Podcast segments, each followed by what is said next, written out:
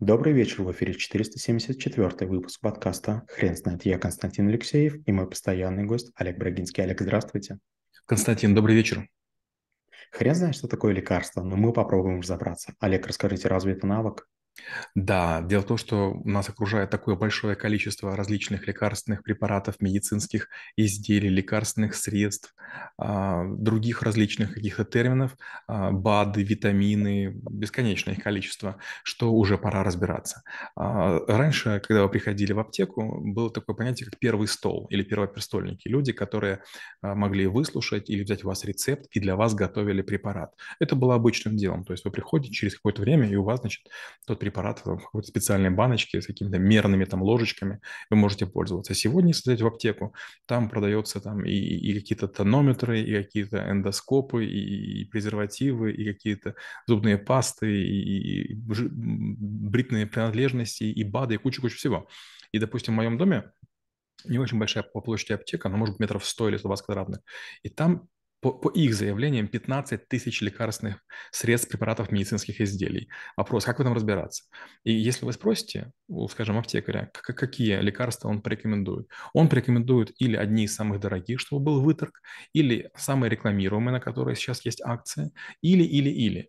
И получается, что, по сути, наши знания, наши умения никоим образом не помогают и не подтверждают знания. А вдруг человек ошибся, а вдруг он вас не услышал, а вдруг взял не ту дозировку, а вдруг у вас там надо было еще пара вопросов задать. Вот почему лекарство нужно знать. Лекарство желательно выбирать сознательно, понимая для чего, когда, куда. И вторая важная вещь. Я экстремал, дайвинг, фридайвинг, лыжи, марафон. И бывает такое, что вы на чужой территории и, скажем, там нет анальгина или там нет ножпы. И вот тут возникает вопрос, а что попросить? И если вы будете пытаться, там, скажем, там, не знаю, там, венгру или тайцу объяснять, где у вас что болит на ломаном языке, вы можете получить вместо таблеток от кашля какие-нибудь там пилюли от диареи. Олег, а расскажите, пожалуйста, такую историю, когда лекарства необходимы. Я вот не беру даже случаи, когда без них просто не обойтись. А есть ли моменты, когда без лекарства, ну, э, к примеру, простуда, без лекарства можно обойтись? Ну, во-первых, безусловно, есть разные народные средства, которые тоже нужны. Это будут отдельные народная медицина, отдельно будет э, лекарственное средство, навык и, безусловно, если вы знаете, там, от чего чабрец, там, бергамот, э, не знаю, малина, черника или, там, не знаю, там, клубника, это будет замечательно.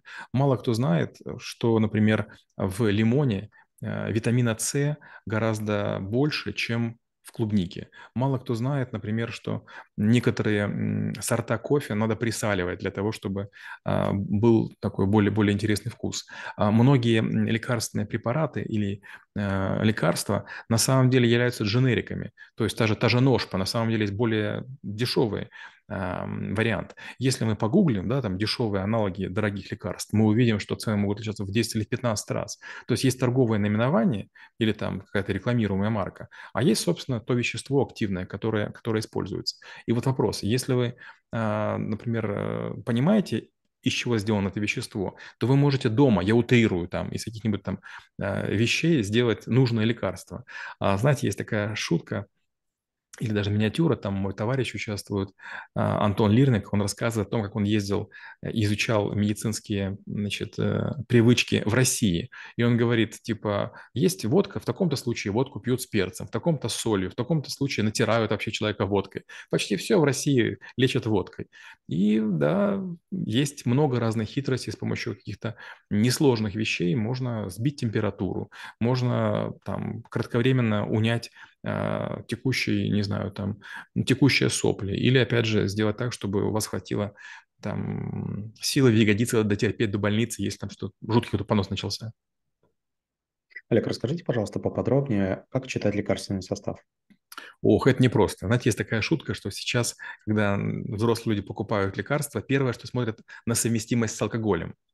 А, безусловно, нужно знать активно действующие вещества и понимать, э, что мы принимаем, потому что, например, у ребенка может быть рвотный рефлекс на какое-то лекарство, скажем, какой-то пектусин, да, но если вы возьмете такую другую лекарственную форму, может быть, в таблетках, может быть, э, в постилках, может быть, в леденцах, а, будет вероятность, что вы сможете проще это использовать.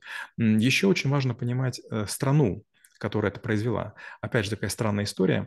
Допустим, вы выбираете витамины да, или какое-то лекарственное средство, и там есть доза чего-нибудь, допустим, сколько там парацетамола или еще чего-нибудь, или там, не знаю, цинка или магния, селена, и вы думаете, о, здесь 10 раз больше, думаете, замечательно, наверное, как бы сильнее, быстрее поднимет, э, жестче подействует.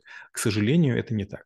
Очень важно еще усваиваемость лекарства. И если компании известные, компании серьезные производят, они не гордятся тем, что у них лошадиные дозы, потому что высокая усваиваемость. Олег, вы уже рассказали, что в вашей ближайшей аптеке около 15 тысяч наименований, и выглядит это достаточно устрашающе. Тогда самый главный вопрос, как разбираться и правильно подбирать лекарства и аналоги для, для своего конкретного случая? Непростая история мы потратили очень много времени. У нас есть ученик Вадим Приловский, он из Улан-Удэ, и вот как раз мы с ним написали несколько статей. А, статья «Аптечка выживальщика», «Аптечка для мамы и малыша», «Аптечка для спортсменов» и так далее. Эти, кстати, статьи а, очень часто репосты делают профессиональные группы. Мы тратим где-то в среднем три месяца на то, чтобы создать такую аптечку. Мы берем где-то около там, двух сотен препаратов, тщательно изучаем, смотрим. Ну, конечно, Вадим лидирует. Я в последнее время уже практически не, не пытаюсь с ним спорить, потому что он имеет доступ доступ к аптечным препаратам, он руководил аптеками несколькими, и поэтому много знает, много читает, этим интересуется постоянно. Но это не такая простая тема, как кажется. Разные задачи. Первая задача – это, допустим, сделать дешевую аптечку. Второе – сделать доступную аптечку. Третье – сделать аптечку, которая несла бы минимальный вред здоровью. Любое лекарство, оно имеет побочные действия и так или иначе отражается в нашем организме. И вот а, как сделать так, чтобы препараты были и совместимыми, и не навредили. Олег, а я правильно понимаю, что а, фармацевтические компании занимаются продвижением своих препаратов и делают это тоже через поликлиники. А как попасть к врачу, который не занимается продвижением конкретных лекарств? Это маловероятно. Смотрите, вот крупная компания для того, чтобы вывести э, лекарственные препараты на рынок, а, тратит примерно в Америке, например, 4 миллиарда долларов. Это такая очень серьезная работа исследовательская, фокус-группы, тестирование, там очень серьезные а, различные проверки. И теперь его надо массово продавать, потому что чем дольше чем дольше он не продается, тем быстрее истекает срок действия разрешения. Ведь все, все эти препараты, они имеют не только срок годности, но они имеют еще и некий горизонт, на, на, который является защищаемым. То есть за это время, например, не будут появляться там, точных копий вашего лекарства, потому что только вы владеете патентом. Или только те, кто кому вы там э, позволили делать, смогут э, реплицировать и повторять. И, конечно же, идет атака на крупные госпитали, на крупные поликлиники, дарятся подарки, некоторые невинные, типа календарей или какие-нибудь там наглядные пособия. А, бывает, врачей э, приглашают какие-то центры учебные, где их поят, кормят, может быть, даже развлекают, может быть, даже там они спят, или там, не знаю, там какие-то викторины для них устраивают. И, конечно, врач, хоть он и говорит, что я не, не очаровался препаратом, так или иначе, ему будет приятно, что он может компания отработать. Честно говоря, обратной отчетности компания не требует. Они делают такую массовую ковро, ковровое бомбометание по всему рынку. Чем больше врачей знают, тем выше вероятность того, что они будут прописывать. Вот и все. Конечно, если вы находитесь там в каких-нибудь э, поликлиниках ниже, чем районные по уровню, районные в городе или районные, как вот районные центры, тогда, наверное, все ниже и ниже вероятность. Но все равно, если вы попадаете к заведующим кафедр или к заведующим отделениям, как правило, их вытаскивают в районные областные центры и тоже зомбируют. Олег, можно ли что-то сказать про э, такую историю, как профилакти... профилактические лекарства?